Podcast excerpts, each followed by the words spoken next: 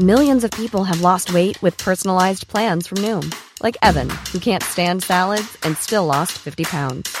Salads, generally, for most people, are the easy button, right? For me, that wasn't an option.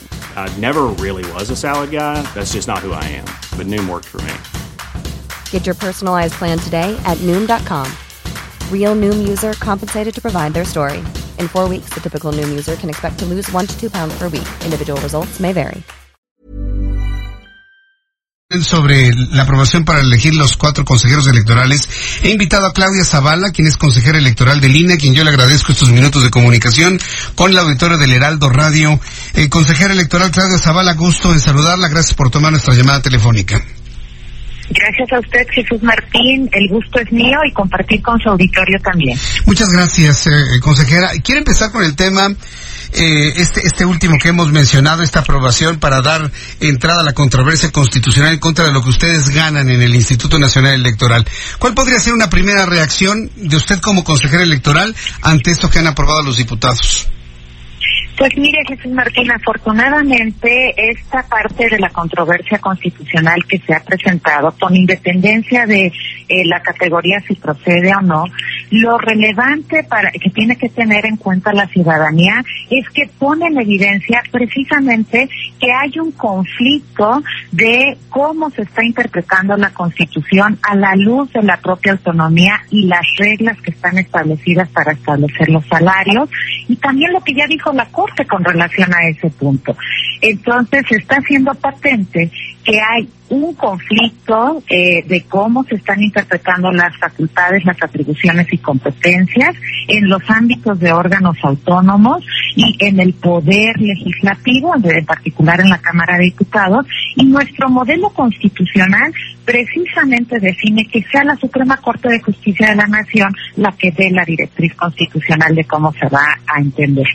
Es muy importante, Jesús Martín, señalar que efectivamente la Corte ya dijo que lo que se debe hacer, como es la base del salario del presidente, es la base de todos los servidores públicos, lo que debe en existir son elementos objetivos que ya delineó de alguna forma la Suprema Corte y le ordenó la Cámara de Diputados que legislara con esas con esas directrices constitucionales para que el acto de fijar el salario del presidente sea un acto constitucional que atienda a una lógica administrativa de Estado y no a una decisión personal de quien ocupe la titularidad del Ejecutivo.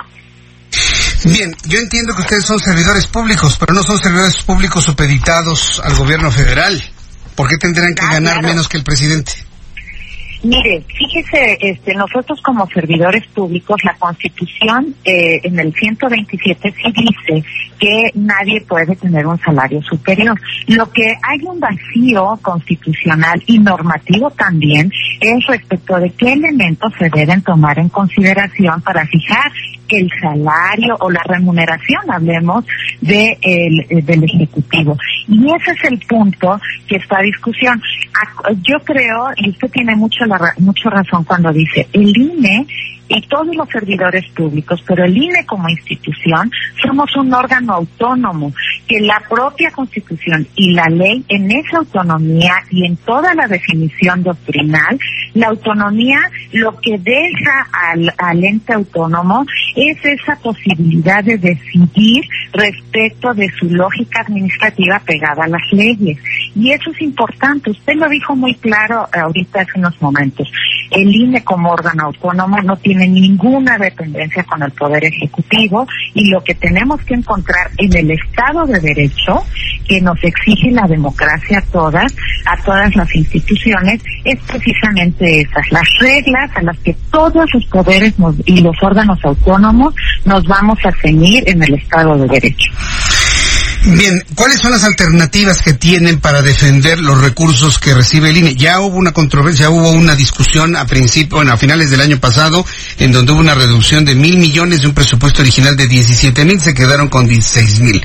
Esta, esta controversia de pasar y de ser aprobada por la Suprema Corte de Justicia de la Nación, pues implica una reducción aún más de los recursos con los cuales opera el Instituto Nacional Electoral. ¿Cuáles son las herramientas para defenderse, consejera? Bueno, hasta hoy las hemos ejercido, Jesús Martín.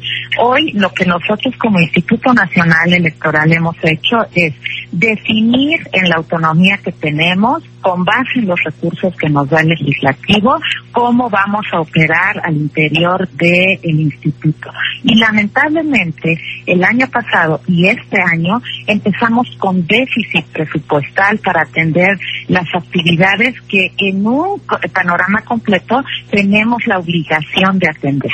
Entonces, eso es importante, pero eso nosotros lo hacemos. Y la otra parte es también presentar a la Suprema Corte de Justicia de la Nación la, la problemática que está generando esta definición de, eh, de reducir presupuestos a los órganos autónomos sin mayor motivación más que este, lo que les vamos a dar es esto.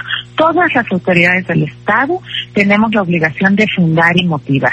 Y el INE ha cumplido con esas obligaciones cuando le presenta a la Cámara de Diputados un punto de acuerdo en el que le expresa las razones por las que estamos pidiendo ese recurso y también la interpretación constitucional que le estamos dando a las leyes y a la, a la propia Constitución para el, el ejercicio de todos nuestros capítulos que integran el presupuesto. Y no hemos recibido una respuesta frente a eso.